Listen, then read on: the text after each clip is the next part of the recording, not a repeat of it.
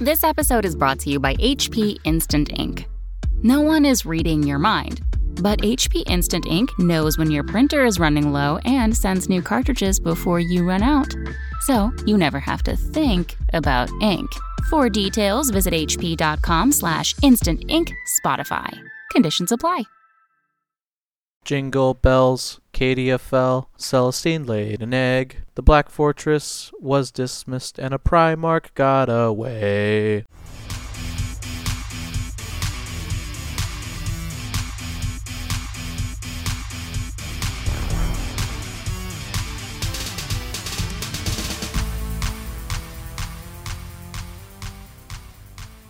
Hello, everyone, and welcome to Chapter Tactics, your 40k podcast, which focuses on playing Warhammer 40k competitively at all levels of the game. I'm your host, PD Pop, and we're just going to jump right in it. Introduce Matt Root. Mr. Matt Root, say hi to everyone. Hi to everyone. Um, for those of you who have not been keeping up with the competitive 40k scene, Matt Root is currently the number one ITC ranked player. And if you don't know what the ITC is, I will give you a quick moment to go on to frontlinegaming.org and look up the ITC and just kind of take a gander at it. We are basically a tournament organization, people who uh, create a format and promote the competitive 40k and people going out to events. And we have our flagship event coming up. By the time you listen to this, I will be getting ready for the Las Vegas Open, which is our flagship event, and it will be a week from today. So you'll be listening to this on Saturday, and I, we will be flying up or driving up on Wednesday and the event happens on Friday through Sunday, Super Bowl weekend. It should be an absolute blast. It is uh, what a lot of people I think are excited for. And Matt Root, I think it might be what you've been waiting for since you've been number one in the ITC season. Oh god, I don't know about that. It's more like a giant stressor because like I'm currently number one, but I have to do well to stay number one. So it's more like, oh my god, get it here, get it over with. At this point, Uh, now, now you do win a couple thousand dollars if you are the number one ITC ranked player after the Las Vegas Open. And uh, nice. yeah, and I think you're hundred points ahead of I don't think Brandon Grant's. Uh, is Brandon Grant still number two? I think Aaron Aleong's number two now. I don't know. yeah, I I haven't checked. think they're like they're like neck and They're neck. they're neck and neck. Um, Brandon Grant might have squeezed in because he he's done really well in January, but you you were still about hundred points ahead of the nearest person. Um, Something like that. So you have a comfortable lead, and basically, for those of you who might be wondering how the ITC ranking system works for points, you multiply the amount of players in your event uh, by a specific number. I don't know the exact formula, so please forgive me. And then you multiply that or add that number of rounds, or it's it's a it's a formula that revolves around the number of rounds you play and how many rounds in a row that you've won and how many players have attended your event. And at the LVO, you have nine rounds, a maximum of nine rounds that you can play. So if you go 6 0, then you make the top eight, which is a top eight bracket with three rounds, uh, quarterfinals, semifinals, and the finals. You can get that's your n- nine win multiplier. Plus, we have over 400 players registered at the event. So that, you, as you can imagine, is uh, the largest event for ITC points, largest event, 40k event so far the ITC season, or so far ever actually. Um, not to toot our own horn here, but it's going to be a really large event and it's going to be worth a lot of ITC points. So Matt Root, you pretty much have to make the top eight to win the ITC champion, unless everyone else just bombs and just does absolutely terribly. Um, yeah, I'm that that that's accurate. It's worth like a bajillion points, so I have to do I have to do well. No pressure. That. 100 points does yeah, no, exactly.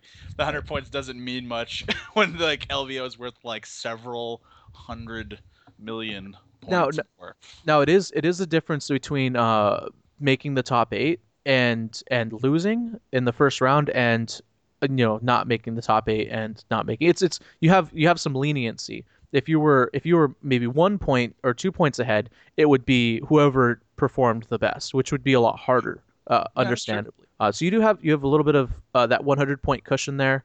I don't know what your lowest event score is, but I imagine from doing well or winning the LVO, you'll probably get an extra 150 points. 200 It's it's it's entirely depends on where I get. I actually have this is this is how bad it is. I have a giant Excel sheet with like the top like 30 players or something like that, and I have calculated exactly how much every single person on that sheet needs to beat me, how much I need to guarantee a win Wow. via them, and all the difference. Like there's it's a giant formula because that's just how much time I spend playing this game. no, no, it's really I have a it's really funny because Pajama Pants last year did the exact same thing. He had an Excel sheet, and there's actually a picture of me sitting down with him on my laptop and him showing me his Excel sheet and and kind of just like walking me through it. And he's like, "Yeah, this could happen here, and this could happen here." And I was like, "Oh my god, this guy put way more time into this than I did." Because I thought I was kind of cute. Like I was like, "Hey, Pajama Pants, these are the people that you can beat you," and he's like, "Actually, um, that's wrong. Here is the complete list of nightmare scenarios." Uh, and back then, Aaron Aleong was the snake in the grass because he only had four events uh, instead of the cap out at five. So Aaron Aleong would have gotten max points for the Las Vegas Open. He would have gotten the most amount of points because when you're when you're maxed out at, with your events and your scores, your highest event or whatever event is worth the most points will replace the lowest event. So if you have five 300 point events and you win a 400 point event, that 400 point will replace a 300 point event, and you only get an extra 100 points. Yep. So Aaron Aleong, if he had made the top eight or if he had won the Las Vegas Open, would have gotten like an extra 400 points or 300 points or whatever, which which is huge. It's an, it's a ridiculously large number. So even though he was so far down in the ITC rankings, and I say so far down loosely, Aaron Aleong was like still in the top 25. I think he was 19th place. He was he was, but comparatively for the people who are vying for the top spot, 25th, 19th place is a lot lower when you when you consider that really the top 10 players, the top eight players in the ITC have like have the most the biggest legitimate chance. Because after that it starts getting into nightmare scenarios you know. So so anyways aaron Yeah, Along last year yep. was a snake in the grass. Uh, i'm actually curious if you if you have a snake in the grass if there's someone who's who doesn't have quite the maximum amount of points or the maximum events but is really good and can potentially steal it away from you You'd actually be really surprised. Yeah, like there's several people actually who could potentially take. I, I it's, it's exactly like that. I did the whole nightmare scenario, odds ratios, and a bunch of other stupid calculations like that. Uh, there's not one particular person who necessarily can take it away. Like is like just oh my god. Um. Uh. But I will tell you that there are you know like Aleong and you know Chester. It's very it's it's very similar to what you see on the ITC page. So Aleong and um. Uh, brad Grant. chester Uh, I was just saying Grant. Um, both have uh, are very close. Oh, the reason I mentioned Chester is because Chester actually had did the exact same thing that Aleong did last year. He had four events, and so even though he was way down in the rankings, uh, he had you know if he'd done you know doing well at LVO meant that he would have gotten a ton of points. uh-oh So no one was paying attention to him, but I was. I was like, ah, don't you do this? And I was basically following him pretty, pretty, pretty uh-oh yeah, constantly. Um, but he did do a fifth event and is now in the rankings, so he's hopped up quite a bit. okay So I've still got my eye on him. Yeah, he's yeah. Brad Chester, I, th- I believe his fifth event was this January, and though he did well, I don't think the event it was only a 30 plus person event. Maybe I think I'm not 100 percent sure. I know I covered it last week, and I should remember this, but I know that that event was probably not his highest event, so he's still a pretty good chance of being a snake in the grass. And then Grant Vandenbosch, I think, is who we were talking about. Uh, Brandon Grant. Oh, Brandon Grant. Well, Brandon Grant's not. He's not a snake in the grass. He yeah, is exactly. he's like the the guy in the race who's who's uh kind of you know drafting you Yeah. and and Right. he he's like he's ready for you to make a mistake and then just take your spot he's he's not yeah um but Breathing down my neck. right he's breathing down your neck uh brad chester i, I hope you he made the top eight last year at the las vegas open um and i i will freely admit that i did not give him enough credit I didn't know who he was, and Brad Chester, I will apologize. I, I think I already have, but I think I'll do it one more time. I apologize. I will never overlook your name again. I always see Brad Chester at any tournament and go, "Wow, Brad Chester's there." Uh, that's that's already going to be a hard tournament. So, yeah, Brad Chester's quietly had a a really great ITC season, and I I would definitely see him as a snake in the grass. Yeah, absolutely. He still has like you know it, the fifth score essentially before LVO doesn't matter.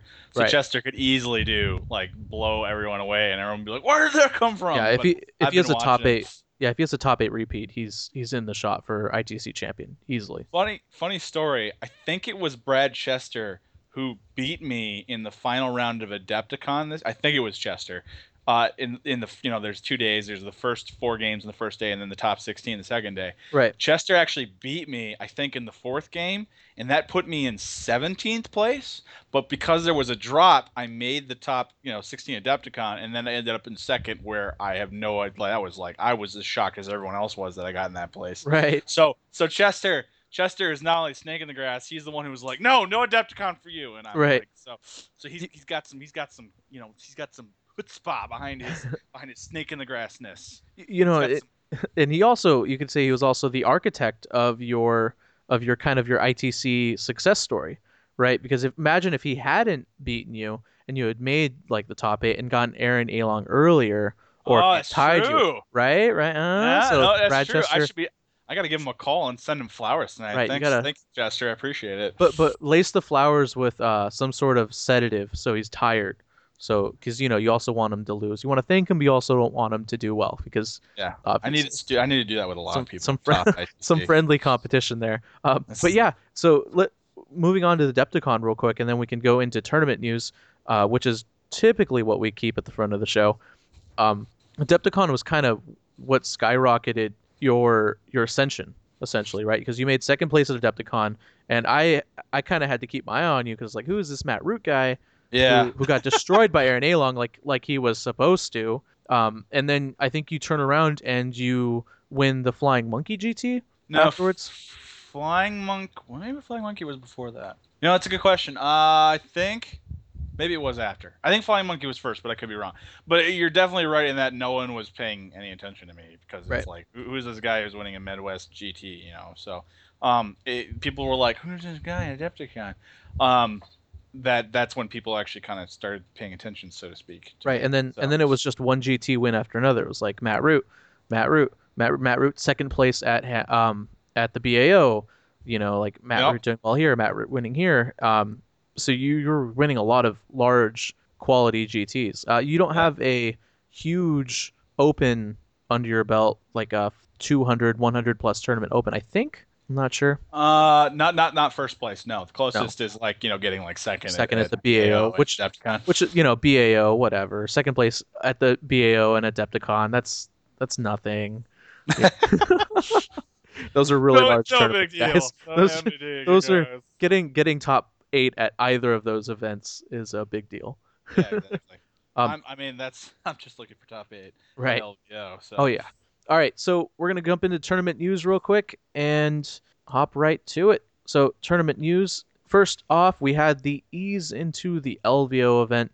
Our very own team zero comps actually i'm not into team zero comps but frontline gaming team zero comps very own james carmona ran the event. James i heard it was a great event. He made the 28 people to make it a gt uh, by the uh, hair of his chinny chin chin but he did it. And uh, josh death dominated the event he he beat I, I think a lot of really solid players on his way to the top or to the first place with a tripartite lance list with a librarius conclave and a Psykana division. And I've had a lot of people ask me about this list, so I'm going to briefly explain it. Basically, the tripartite lance is the three new knights, imperial knights from the Knight book. So the Knight Warden, the Knight Gallant, and the Knight Crusader, and they are one unit. I think they still stay in coherency four inches. They get uh, some cool special rules, but the big thing is, is Josh Death rules on telepathy in the Librarius Conclave sometimes, and he buffs them, right? So he, you know, he gives them prescience. He maybe he rolls for ignores cover or ignores line of sight, right, for the Crusader or or something. He basically he buffs them so they become kind of like a quote unquote knight Death Star, and the Psykana division summons demons, and that's all Yep. the Psykana division there for. And it is it is a brutal list. Uh, Josh Death recently had lost his first place spot in the Imperial Knights faction.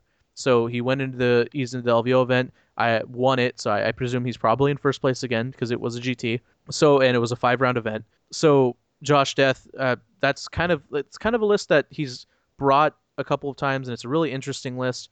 And it's actually, I in my opinion, the best Imperial Knight list. All the other Imperial Knight lists are spoiler lists. They will not win large events. I, I you know, I just I firmly believe that if you win with a five or four knight list uh, at a really large event, you're you're you're a really good player, and I think you got really lucky because I think that's kind of a lower tier list, just my opinion. But the tripartite lance list that Josh Death is running is actually has the potential to do a lot of damage. It might have top eight potential at the Las Vegas Open, maybe. Yeah, it has. It, I mean, it has. I mean, a lot of people don't give the knights credit too because the Psykana is there to summon, Right. and so the, the the you know you're dealing with the knights. Meanwhile, he's just churning out units in the backfield, and he can generate a lot of board presence doing that. And so people really underestimate the ability of that. That you know he can make the knights invisible or whatever and all that sort of stuff. So yeah, I mean, he can. It's it's actually. Uh, it's a it's a good list, and uh, it's I agree with you actually, Pablo. I think that if you're going to take a knight list, that's the way to go. Uh, also, in, in summoning aside, or just to go on the topic of summoning real quick, I recently played a game. Uh, not recently, it was about a couple weeks ago. Uh, it was for our Mass San Diego Masters League. Uh, look it up. It's a pretty cool league, 2,000 points. But basically, I was running a big Wolf Death Star thing, running it at a poor guard player who had a bunch of stubborn, fearless guard blobs and was running them kind of at me. So we kind of met in the middle, and he had a Knight Lancer. But I didn't want to relinquish my backfield objectives to him so easily. So I just went ahead and summoned one unit of pink horrors into my backfield. That was it. Only thing I just I was just like, hey, pink horrors, you just you just do your job. You just go back there, um, and I will I will hopefully forget about you. So uh, my Death Star, he's got two priests and huge blobs with rerolling saves and four up invulns because he cast because he got the divination power that gives you four up invuln. So my Death Star is is is getting it can't kill through kill these guardsmen basically. So I kind of have to rely on those pink horrors to score me the Maelstrom objective there because my Death Star's stuck and being tar pitted. The Knights coming in there to potentially stomp them all out. I'm actually it's actually looking kind of grim, and he outflanks two veteran squads with like full on plasma gun, melta guns in uh, these fast little vehicle thing, four-wheel vehicle things. He outflanks them with his warlord trait, and they're they're out there, and I'm like, oh crap, now I have to deal with these guys. Uh, they shoot up a bunch of the pink horrors. I get a bunch of blue horrors. He also he then charges the pink horrors later on. The pink horrors almost no, that's actually sorry. This is what happens. He doesn't shoot at them. He contests the objective. I'm in ruins, so it doesn't matter. He charges them later. He kills seven. I get 14 blue horrors. I pass my in, my instability test on a four. So so my pink horrors are like, yay, we lived. And the blue horrors are like, we got you, buddy. So we charged 14 blue horrors into both squads, won the combat, swept them, and then uh, he shot, I think, like a las gun at at the blue horrors once, and I got a brimstone horror, and he's like, I guess I shouldn't have done that. All three units rolled on the Tzeentch power, the the small blast AP1 D6 strength D6 plus four uh, template thing, uh, Yeah. power. The and I killed both of his vehicles, and essentially those pink horrors that I summoned for free won my entire backfield. It was MVP. ridiculous. Right, right. They they killed way worth more than their points. They gave me warp dice to kind of get kind of keep my you know kind of keep my dice churning a little because I lost all my astropaths. Um, eh, pink horrors are insane. So that sorry, I didn't mean to run into a tangent there, but I thought that was kind of a funny story that you guys would wanted to hear. Funny being a loose term there. Some of you guys might be vomiting in your mouth a little, which is completely understandable. Those pink horrors are really good. They're insane. Ridiculous. They're insane. All right, uh, onto the Golden Sprue Cup GT. Uh, Nick Nanavati won with his Rehati War Sect and the ugliest clay brimstone horror models I have ever seen. They uh that's Sorry, Nick. That, I think that's being generous actually. They're Right. pretty they're, that's they have smiley faces at least on their oh they're bad. Yeah, they're, but you know, Nick, um, paint them up for the Las Vegas Open, please. I'm sure he's doing that. Nick, Nick, if you're listening, paint them. Put some more paint on them. And uh, he ran about a million of those and Rehati War Sect and four identical or three or four identical Chaos Demon Princes. And then second place was Kurt Claus with a I want to say a cookie cutter Taudar list. It looked really cookie cutter. Warp Spiders, Scathach Wraith Knight, Riptide Wing, some bikes, you know, the usual. Uh, and then Alex Fennel won with a Necron Pylon Star, which, if you don't know what it is, it is currently the best Necron list you could possibly run right now for this meta. It uh, uses the Sentry Pylons and a bunch of characters to form a deep striking, kind of super hard to kill Death Star killer, basically, an anti Death Star, so to speak. And Necron players that are using it are really good with it. So Alex Fennel, who also made the top eight last year at the LVO, the Golden Sprue Cup GT. Adam, you guys did a great job with it. Adam from Masters of the Forge. So that happened as well. Nick Naughty, first place. Kurt Klaus, second. Alex Fennel, third. Matt, do you want to add anything to that? Nope, those are just the ugliest freaking brimstones I've ever seen. He even sprayed them with like glitter, like or I don't know, they're like shiny and they're they're not even based. They're Right. they're pretty bad. But uh, yeah, no, I, the I, I I I think the pylon star is cool. I don't. It I, is I- really cool. I think it's a cool army. Actually, it's it's it's it's different from other Death Stars. It's a shooty Death Star, which is Yeah. not what you typically see at all. Uh, also, it, you can't jink the line because you're targeting uh two spaces between each other and then hitting everything in between them, kind of like two points. So you can't jink it, and um, there re- there's a ton of strength ten attacks. It's it's I think it's three or four shots per pylon. Then you take the maximum amount, and then so you're you're dealing a ton of strength ten hits on something on any unit, and it's typically wherever you want it because you're deep striking. So it, it's just a really nasty list. and You can't charge it because you know there's a ton of characters in there. You know, Yep, and they can just deep strike out, and then Right. in addition to that, like they they they, they hit invisible units because it does it's just you draw a line. It can even shoot in combat, which is Right. also really gross. Right. It's yeah. It's really nasty. Uh, the only downside to it, and why I don't think you see it winning a lot, is because it is extremely expensive. It it's if you look at Alex Fennell's list, which I will just pull up real quick right here. Um, he has a unit of Immortals, a unit of Warriors and a Ghost Ark, and six Wraiths, and that's it. And the rest is all the Death Star. It's a Yep. Royal Court, the three Sentry pylons with the Focus Death Rays, and your Destroyer Lord and your CAD, and that's it. That's a really really expensive Death Star. It's a Death Star. Yep. Yeah, it's it's a Death Star. Uh, so the Golden Scru- the Golden Sprue Cup GT happened as well. Um, I was reading the article. I couldn't actually find how many players showed up, uh, though it was a GT, so definitely over 28, and I imagine it was probably over that. Uh, anyways, so there you go. If you guys would like to check out more G- more GTS and check out lists, actually head on over to the Best Coast Pairings app. Download it on they're Android now. They're on Apple iOS. If you download the Best Coast Pairings app, they now have an awesome feature which makes my job a million times easier, where you can click on the tournament you want to look at, click on the player or the round or the matchup that you want to look at, and they have a little drop down menu you can click on and you can look at players lists. So if I if I'm you know I'm look checking out the Las Vegas Open and you know I want to see that Matt Root and Brandon Grant are playing round one and I want to see you know like what list they're bringing, you would click on the little little thing on the right and you can look at either Brandon Grant's list or Matt Root's list, provided that they actually submit their lists at the event for pictures. And guys, if you're it here now, Pat, spread the word. Las Vegas Open, uh, we are the Best Coast Pairings guys are basically taking your lists and submitting them into the Best Coast Pairings when you register. So Yep. if we could please just have your lists ready when you guys register for the Las Vegas Open 40K Championships, that'd make our jobs a lot easier. It'll make coverage a lot easier. It'll also keep a sense of uh, it, visibility. Uh, I'm forgetting that clarity, uh, transparency, transparency. Thank you, uh, thesaurus. Um, but yeah, transparency for the event, so people can look at each other's lists and kind of keep each other accountable, which is which is huge.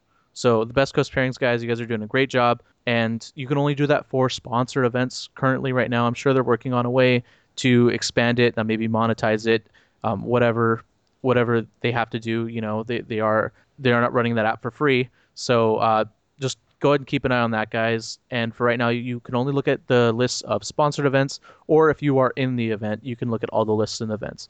Luckily, the Las Vegas Open will be sponsored, so you can look at all the lists in the event, and you can kind of follow along too. Should be huge, a huge deal. And I will also be blog live blogging the entire time, Facebook living, interviewing, getting list texts from people live, uh, snapping pictures of of armies, and it should be a lot of fun. Yep. Till I play like I don't know Brandon Grant game one and he kicks my butt and I'm like no.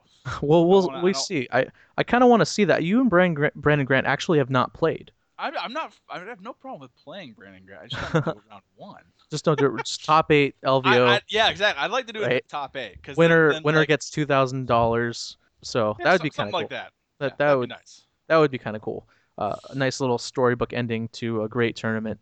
All right, so we're gonna go ahead and jump right into Matt Root's interview after uh, this advertisement, very very funny advertisement from the guys over at Life After the Cover Save. Yo, get off the computer. I need to check eBay. I got an auction ending soon. Wait, what are you doing on the computer? I'm just buying some minis online. Are you saving money? Nah, dude, saving clicks. Time is money, right? Hey, what the heck was that for? Dude, you gotta buy from Frontline Gaming. They offer savings on minis every single day, and up to 25% off Games Workshop stuff. Whoa, that's better than saving clicks. With all that savings, I can take a few days off of work so I can paint these minis. Ow! You gotta stop that. It hurts. You know what hurts? Spending three weeks base coating models. Save yourself some pain and get them painted by Frontline Gaming's painting studio. You know what? You've got all the answers. That's why I'm glad you're my best friend. I don't know what I'd do without you. I could never hurt you. What are you looking up on eBay? I'm uh, selling a bunch of old models. Don't really use them anymore. Why aren't you going through Frontline Gaming's secondhand store? You can get money or store credit. I think you broke my nose. I don't like your tone, mister, so I'm just going to say this. Head over to frontlinegaming.org for more details.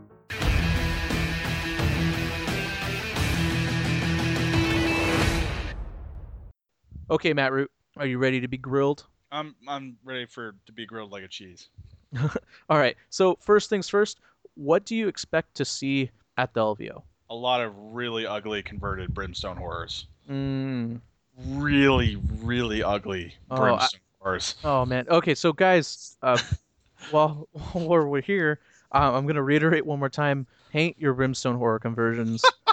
uh, I'm not I'm not part of the judge staff. I, I will not be answering rules questions at the Las Vegas Open. We have an amazing judge staff, and they are more than capable of deciding whether your brimstone horrors are bad, and you should be a bad. You know, you should definitely not run them, or they're acceptable. And I think honestly, they are very lenient, and they're not gonna, you know, they're not gonna try their hardest to be jerks and send you home. Uh, they're not gonna nitpick, but I think they are looking for effort, and we just don't. Don't just please just don't put them in that awkward position where they have to, you know, like like if you're using Lego Men as your brimstone horrors, please just don't do it. Please, please. Absolutely. And uh, Do it. R- Reese has already told me, and as I've already said to other people, um, if you don't have painted models, you will not be on the stream, uh, which is also another very point thing. And we're not we're not saying you should have a gorgeous, beautiful, fully painted army and fully based. That would be the Age of Sigmar event or the 30k Forge World event. But excuse me. Um, but we are asking that you have painted models and painted models. If you just go to the ITC event, we define it. It's very clear. So uh, guys, just we're just asking for pretty models for a stream, and I think that's more than fair to ask of. Just three colors, painted models, make sure they look good. Um, brimstone. Anyway, so go on. So you're going to see a lot of, hopefully not a lot of ugly brimstone demon conversions. Um, I want I want to bring like a shame bell. Someone mentioned this in, in Facebook. I want to bring like a bell that I ring every time someone pulls out really ugly horrors. Just ring it so everyone has to Shame. look over. Yeah, just a giant bell. People look over like, oh, someone's got bad horrors oh on no. that table. Shame bell. No. Discourage it. I don't know. It- you know it's really interesting because um GW hasn't come out with a kit for the Brimstone Horrors and didn't come out with a kit on time for the Las Vegas Open. I don't know if they have the kit or not, uh, but you know that would have been really useful to have you know a Brimstone Horror kit. But anyway, uh, that's that's might just be that just might be me griping a little. Um, but I just think it's really funny that so many people are going to be converting Brimstone Horrors when they could have just bought Silver Tower boxes from Frontline Gaming for 20% off MSRP yeah, that's right. Hundred dollar boxes, so you can get those four brimstone horrors. Four. Brimstone Horrors. You also get four blue horrors, Matt, and you get a pink horror. Oh snaps! You You, also got get me there. Zangers. Zangers. Is it, uh, is it Zangors? Zangors or is it Zangors? I Zang- actually don't. I, I call them Zangers. Okay. Oh, I like I like that. That sounds better. I always call them Yeah. Zangors. Yeah. That just awkward. Doesn't like roll. I like Zangers better. Zangers. Uh, Zangers. but but but yeah. So uh, you know. Anyways, what else do you expect to see at the LVO? Probably. Um, let's keep it a little more competitive, meta related. Okay. Um, you know, I you know, there have been years in the past at certain giant tournaments where you see uh like, you know, one Lala army. You may have been around for that Adepticon year where it was gray knights as far as the eye could see. Do you remember do you, not. where you uh it, it was, was not playing basically like it was literally like 50 or 60% of the field was gray knights. This was back in 5th ed. I don't think we're going to see that. I think we're going to see just about everything there. Um, especially because ITC encourages people to try to get best in faction. I think that realistically, you're going to see just about everything Death Stars, non Death Stars. You're going to see obsec, non-obsec. You're going to see summoning. You're going to see Warcons. I, I, I, I expect to see everything. I, I, I have no doubt that I will see just about every flavor of army there. So in and kind of I'm kind of dodging your question here. Um, in, in terms of in terms of competitiveness, at least, um, I think that demons are going to be very competitive as they always are. Eldar, of course, are always going to be a thing. Space Marines um, with Right. their demi companies and uh, you know with a with a with a Bark Star, you know either as a part of a demi company or you know a Death Star Bark Star is also very possible. Um, I think those are probably going to be the armies to look towards into seeing you know that the very competitive-. Gene Stealer Cult is good, but with the nerf, not really nerf, I guess FAQ, whatever you want to call it, makes them less competitive, but still good. I don't know. They're they're kind of a dark horse, I think. So um, yeah, so th- those are kind of the armies I really expect to see. Eldar always, Tau, like Taudar. You're gonna see, uh, you know, demons, Space Marines, Bark Stars, all that sort of stuff. Okay, cool. Uh, and I, I think you're right. As uh, Thomas and I talked last week, we do think that the meta right now is the most diverse it's ever been. I think Uh, it is too. Though, though uh, the hourglass figure with that no uh, middle class, so to speak, of army list, there's a lot of there's a lot of diversity at the top, a lot of diversity at the bottom, but there's not a really a whole lot of diversity in the middle. Uh, Yeah, I, I is- think that's a very good assessment of it. Right, right. So, um, which, which is which is good and bad for for a lot of different reasons. Um, I'll focus on the good mostly. It's good because you can have a large event, a large competitive event like the Las Vegas Open, where people there's a nice diversity of lists and people can bring what they want competitively.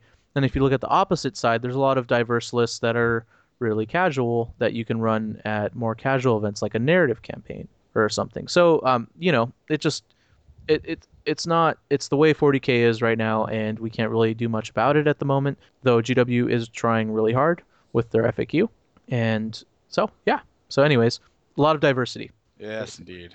all Which right is good. I'm happy about that. oh yeah absolutely uh, what have you done to prepare yourself for the lvo uh, played a lot of test games. Uh, this is actually kind of funny. Uh, as you know, there's six mission in ITC one, two, three, four, five, six. Okay. And typically speaking, I'm kind of playing the odds here. How appropriate for Vegas.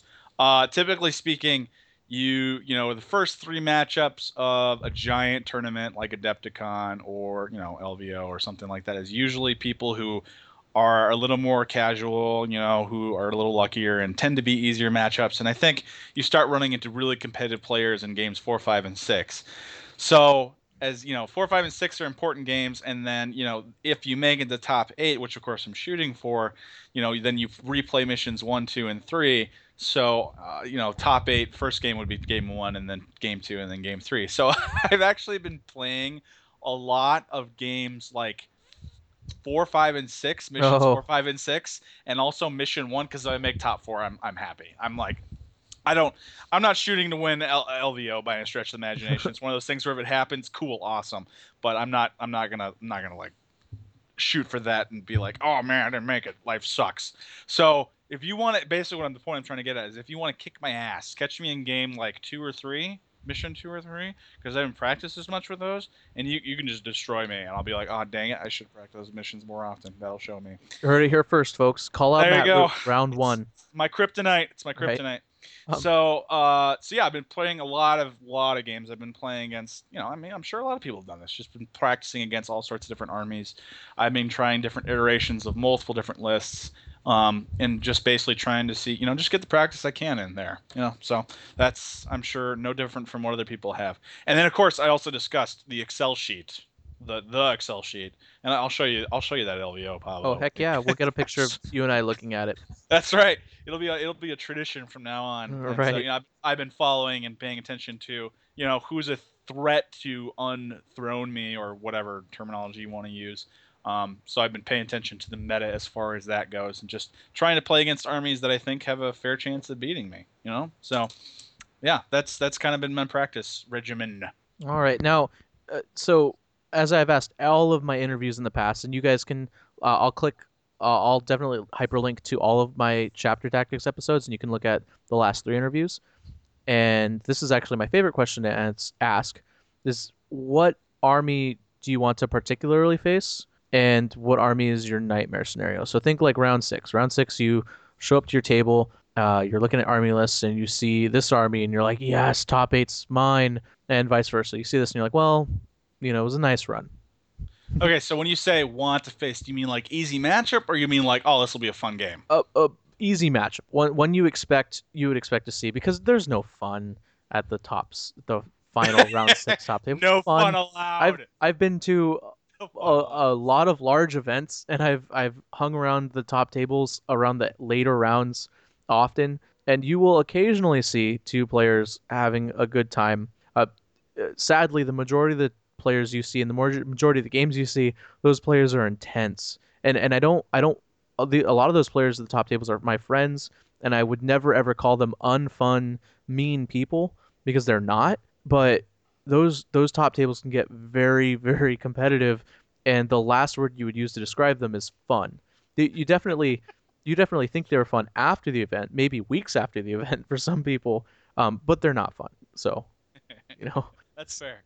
yeah. All right. Um, okay, so what what would- what would I realistically see in the top uh, as I get towards you know round six that I think would be easy? Um, you know the thing about I think I've had a lot of practice against Eldar. I mean Eldar has you know been done to death in the Yeah. last two years. It's not an easy matchup. Don't misunderstand when I say that. But I think in terms of things I'm just prepared to face, who hasn't played a billion Eldar lists? in the last you know two years. You know, it was wave serpents and now it's bikes and that sort of stuff.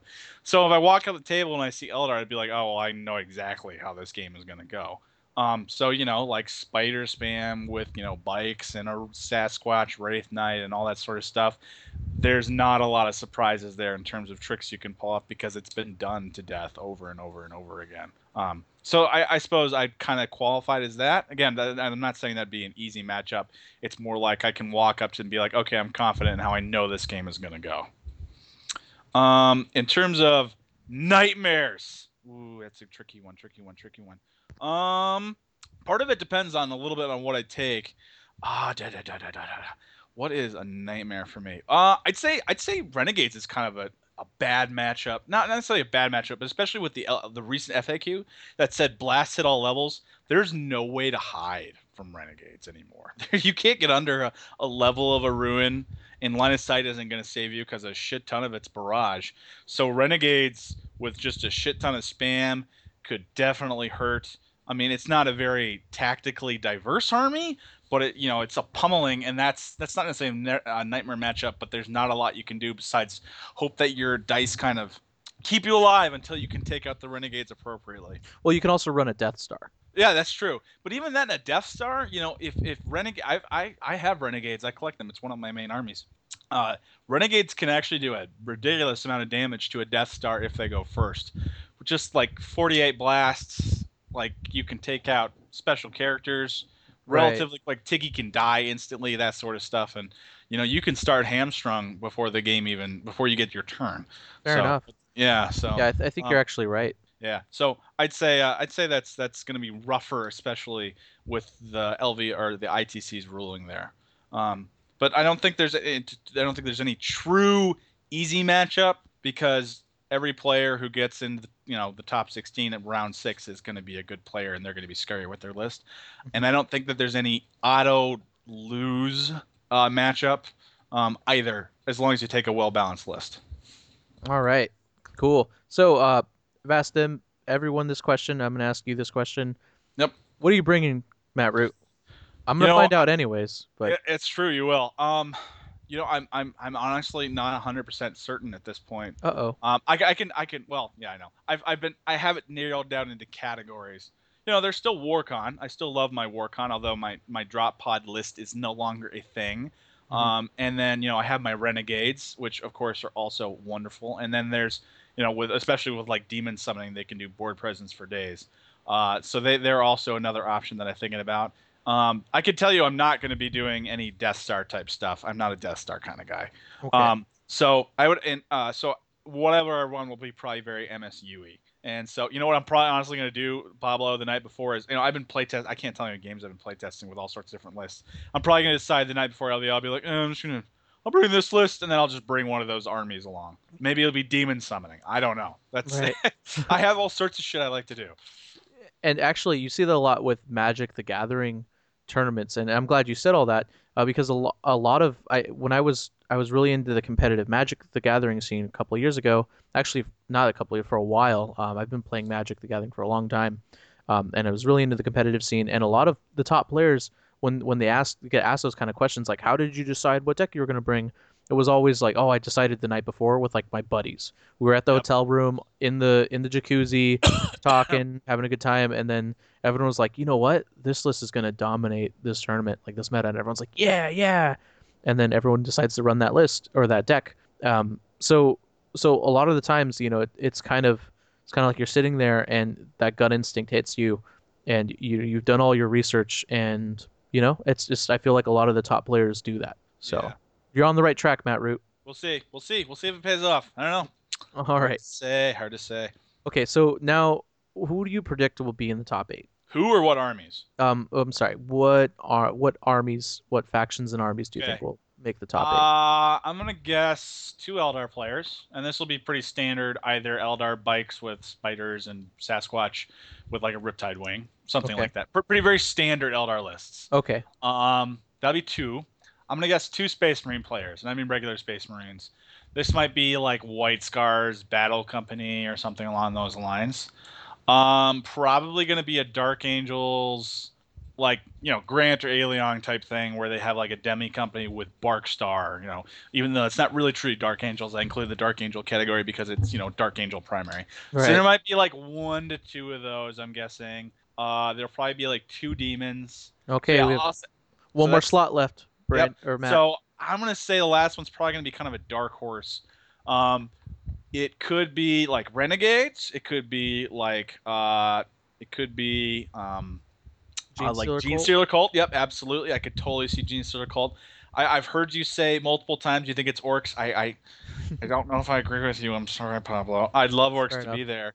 Um, I, it's probably gonna be some random dark horse, and people are like, "What? How did that get there?" I don't know, uh, and people will question it for the rest of humanity's time because a lot of it's gonna be just luck in terms of matchup dependency at LVO because there's so many people and so many competitive players that a, a lot of it's just gonna come down to a fair amount of luck. So yeah, that's All that's right. my top eight predictions. I, I mine are completely different. Um. So okay. So I'm ready. I'm ready. I'm ready. all right. Go So uh, guys, I've been I've been teasing it, and I have not I've I've not released my top eight army predictions because I wanted to release them closer to the event. Um, I'm also cheating a little. I wanted to gather full data for all of the January events. Um, I also wanted to kind of talk to everyone, all the top players, see what they were thinking, what they ran, um, and I didn't want to also influence in a way. I didn't want to influence what people brought, right? Because if if you know if they listen to me and they're like, oh, if he thinks those are in the top eight, and I'm talking to my buddy here, and he thinks, you know, like I'm gonna bring this list, and I, I really don't want to do that. Um, I do want to warn people. I do want to tell people what I think the meta is and what people are preparing for. Um, but I just I didn't feel like it was a good idea to make the predictions so early on in the month, and then that, and you know, if I made the predictions so ear- early on in the month and I wanted to change them, you know, I I could. No, I can't because when you're listening to this, LVO is a week away. LVO is less than a week away. It's six days away. Uh, so, anyways, my top eight army predictions, and I'm going to lead off with this. I've been saying it for a very long time, um, but I realized something between uh, yesterday. We're recording on Wednesday and Sunday that orcs pl- cannot take mek guns with Zhadsnark. Yep. And, and it, it, it doesn't technically raw. You can because it because Zhadsnark doesn't specifically say mek guns. Um, big guns. right, it's yeah. big guns or so. But um, the ju- the judges, uh, basically everyone. I, I talked to a bunch of people, and everyone kind of just like Pablo, you're an idiot. And Of course, mek guns count. And I'm like, well, fine. Um, so so I, I've been saying it along, and I hate to do it, but top top a an orc player will not make the top eight. Um, and only because because of that. If you could take mek guns with Zhadsnark, uh, I think you I think an orc player would be in the top eight because mek guns are insane, especially right now in the meta. Uh, and Zhadsnark is also insane, but you can't take both in the same list. And stupid Pablo, I don't play orcs, so cut me a little slack here. Have you um, have you have you played? Not a fan of the Green Tide, huh? No, I'm not, I'm not a huge fan of the Green Tide. Ever since uh, I when I first went to the LVO, I played a Green Tide player. It was the nicest guy I've ever played. Uh, he he played Green Tide with a Void Shield generator, and I was running the Centurion Star. And Draigo held the Green Tide for two full combat rounds because I grabbed the relic and I, I ran with the relic. And um, right. Draigo's like, I got this, guys. I got this. And uh, cast invisibility on him. He held the Ooh. Green Tide for two full rounds of combat that by himself. Um, Yep. And the eventually the Green Tide player just kind of caught up to me. We got to turn six, and he caught up to me and was like, "Okay, I got you now." And I was like, "Okay, you got me now. I'm dead." That's so- funny. yeah. I actually, I uh, two years ago at uh, LVO, I took Green Tide and actually ended up in ninth place. At the LVO. So, yeah, at the LVO. Uh, was two years ago, I was at the LVO, uh, and I remember a Green Tide player doing well. So that was probably you. Yeah, I came this close. I was one point from eighth. So I, I was Oh. thinking when you were mentioning when you were mentioning orcs, I thought you were mentioning like Green Tide or something like that. I No, like, I don't think. "Oh, I don't think Green Tide. I don't think Green Tide can handle a lot of this, especially now with the Void Shield nerf. Especially now. They, yeah. Anyways, my top eight army predictions in no particular order. First off, you're going to see two lists with Riptide wings. I, I don't care what the other faction is. It's really not going to matter. If you want me, if you want, Oh, excuse me. right? If you want me to, if you want me to give you uh, what I think that you'll see, you'll probably see a Taudar list for sure with Riptide Wing and Eldar, Scathach Wraith Knight, Warp Spiders, the works, kind of like what Kurt Claus was running. And I think you're also going to see a Riptide Wing and something weird, maybe Riptide Wing and Chaos Space Marines, or Riptide That Wing. be Right, right. Right, right, but, but I think a lot of people Riptide Wing is is probably the best formation in the game right now. It's definitely one of the, if not the most used formation in the game. Um, maybe Easily. maybe discounting Battle Company and Gladiator, but even then, I don't know. Riptide Wing is just such a a plug and win formation. It's it's a little over centralizing, but I don't think Riptides are quite that amazing to be for it to be considered like the most broken shit ever. Um, because I don't think it is, because I think there's a lot of really broken, powerful combinations in 40k. But uh, it, it's by far the most consistent, you know, standard kind of list, and it's been around forever. uh, Now, Yeah. right? Yep. Riptide. There, I believe there were Riptide wings last year at the LVO. I don't remember how old Riptide I don't Wing remember. is, but it's Riptide Wing's been around for a while. Yeah, it's been it's been around for a while. It's tried and true. Uh, so you're going to see two lists with Riptide Wings, um, Taudar, and probably something really weird. Probably Space Marines and Riptide and Eldar or whatever, right? Some some weird concoction of Riptide Wing and something else. Uh, next, you're going to see one Magnus, one Rehati Warsect. You're going that list that. is insane. The, the you're going to see it's it's going to be Chaos Space Marines primary, and it's going to be Magnus and four Demon Princes and whatever else he felt like running. And for some reason, the best players I know are, are de- really good demon. Some of the best players I know are really, really good demon players, and I I rarely meet demon players that are bad at the game. It's extremely rare. It's it's extremely rare, and I don't know what it is about that faction or those players. I, I don't understand, but so you're gonna see a War Sect with Magnus in the top eight. Uh, it's gonna it's gonna happen. That that list is kind of risen and it's a really dominant, really strong list. You're also going to see a Cabal Star for my next prediction. Uh, you're going to see a Cabal Star. Um, I know I wasn't going to name anyone, but I, I would like to name call it James Carmona and his Cabal Star, his dual Death Star Cabal Star list. I, I, he's been practicing a lot with it. Um, he's, he's kind of chomping at the bit to make the top eight LVO, Mhm. and and I think I think he's probably going to make the top eight with the with the Cabal Star, and if not him, someone else, someone else running a similar list to him with the Cabal Star. Uh, so so you're definitely going to see a Cabal Star, and you're also going to see a Battle Company of some kind. I'm not going to say a White Scars Battle Company or Dark Angels Battle Company because I think they're similar enough to cancel to kind of kind of merge them into the same army list. So they both would lose like when Purge the Alien happens. So you're going to see a lot of Dark Angels Battle Company players and a lot of Space Marine Battle Company players lose after round four or after Purge the Alien, or whatever mission that is. I think it is mission four. Uh, so so Yep. pre- be prepared for the slaughtering genocide of Battle Company players, because that's when it that's it happened last year at the Las Vegas Open. It'll happen this year. A lot of Battle Company players lose after that round, and understandably, because it's really hard to win Purge the Alien for them. Uh, You might not see as many this year because uh, this year there's a little bit more MSU. There's like the Demonic Incursion MSU list. There's Gene Cult. There's obviously other battle companies. There's Demon Summoning, um, and there's also Renegades. There's, so there's there's a lot of there's a lot of lists with a lot of different unit unit types or a lot of different units. So battle company players maybe might have a better time with it, but you're going to see a battle company of some kind, and it won't just be a generic battle company. It'll probably be a battle company with some sort of Death Star. So that's that's kind of the top flavor of the month for January right now is the Battle Company with the Death Star. A, a lot of good, really good players that I know are running that. Yep. Uh, and so you're going to see that. You're going to see a Battle Company with a Death Star. If I had to take a wild guess, it would probably be Dark Angels, but that's only because Brandon Grant is going to the Las Vegas Open. so uh, you're also going to see an Eldar player, uh, a traditional, true blue, old-fashioned Eldar player. I know Eldar; they're old-fashioned now. They're they are um, that consistent top veteran player who always, you know, veteran list who always seems to make it into the top players that everyone knows how to play. You know, it's Eldar. You're going to see an Eldar player. Such a weird thing to say that like, oh, it's a tried and true same old Eldar. Like Eldar is being old and boring when they're just like they were so meta shaking when they came out. Such and, and everyone's when just Wave like, yeah, Eldar. you Oh my God, they're so good. Uh, so yeah, that Eldar faction is too good not to make the top eight at the LVO. I think you'll see Scathach, Wraith Knight, Warp Spiders, uh, the the usual suspects, some combination of those. Uh, it's going to be a pure Eldar list, not Riptide Wing and Eldar. So I think you're definitely going to see a pure Eldar list at the top eight. Um, maybe a Seer Council star, though I don't think I don't think there's enough Seer Council Eldar players to. There are definitely Seer Council Eldar players that can make the top eight. Uh, Matt Shuckman comes to mind in particular, but I don't think there's enough of them to beat the odds because there's 450 plus players.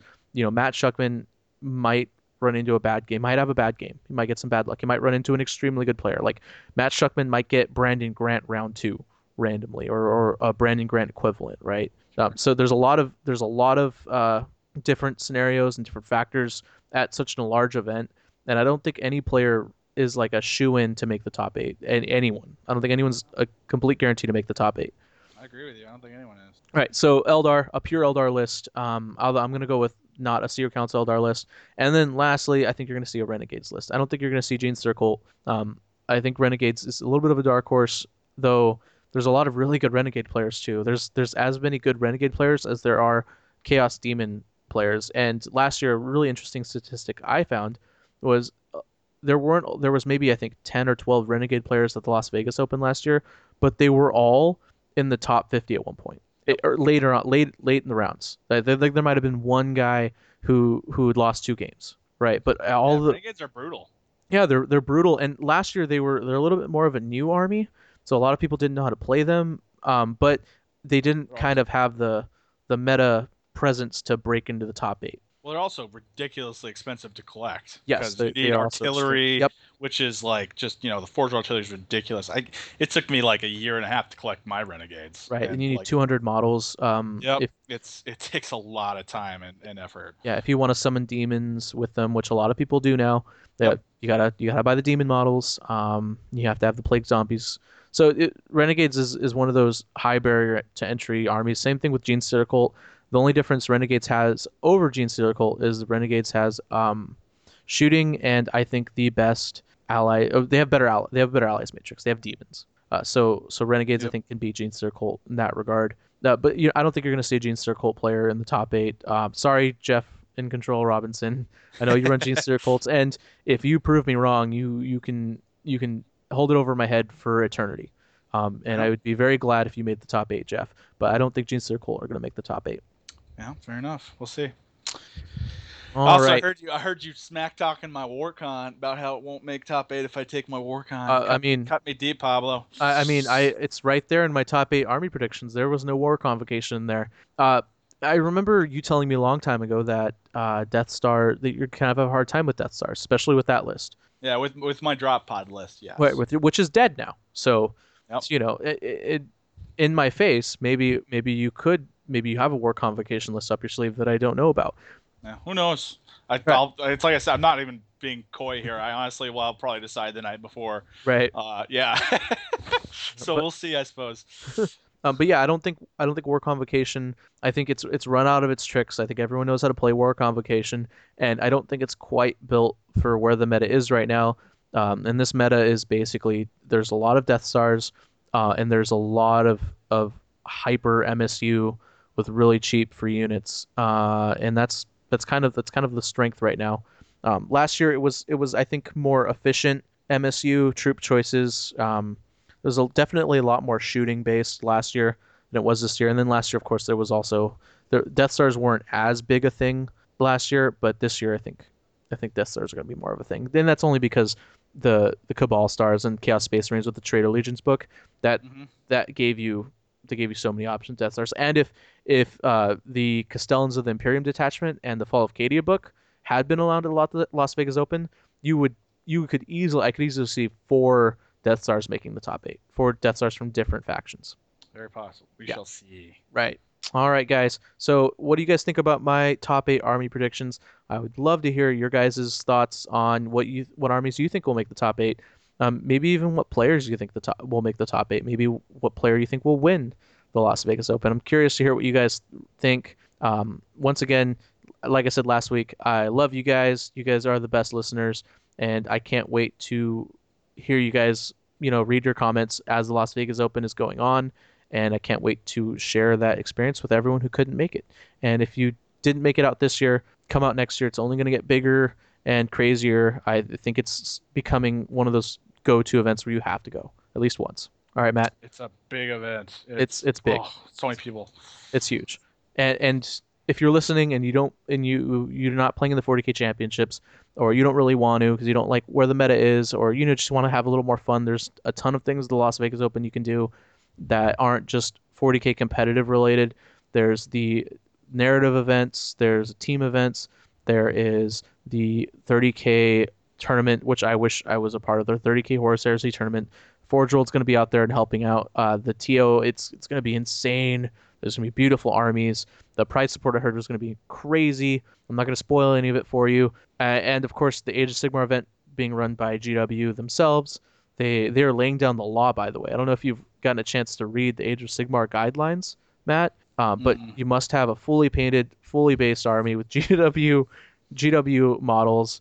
Uh, and yeah, they want they want you to to represent. They want Age of Sigmar players to be like, you know what, we are we are the hobby kings, right? And and the, if you are at the Las Vegas Open, go check out the Age of Sigmar event while it's running. You're going to see some amazingly gorgeous armies. Because if there's one thing I've seen about Age of Sigmar that where it's different than 40k, is for some reason even the top players, uh, even the most competitive players who don't always have the best looking armies, they have amazing Age of Sigmar armies. They've gorgeous, gorgeous. Even I have a, a pretty damn good Age of Sigmar army. I when I wanted to get into Age of Sigmar, I was like, oh, I'm not gonna, I'm not gonna get like a bad army. Like I'm not gonna run warp spiders and then never paint them ever. Um, I'm, you know, I'm gonna, I'm gonna start in and get a, a beautiful army because I think that's kind of, I think it's kind of more open to that. Uh, anyways, so, so guys, uh, I can't wait to hear what you guys. I can't wait to see you guys at the Las Vegas Open. If you see me, you know, say hi, give me a shout out. I'd love to meet some of my listeners in person, and I can't wait to see you. Obviously, next week I will not be having an episode, and but the week after that we will jump right into it. We'll probably talk about the Las Vegas Open meta, probably talk about uh, the winner and probably the ITC season and what's new to come. So, guys, thanks for listening very much. Matt Root, thanks for coming on. It's always a pleasure having you.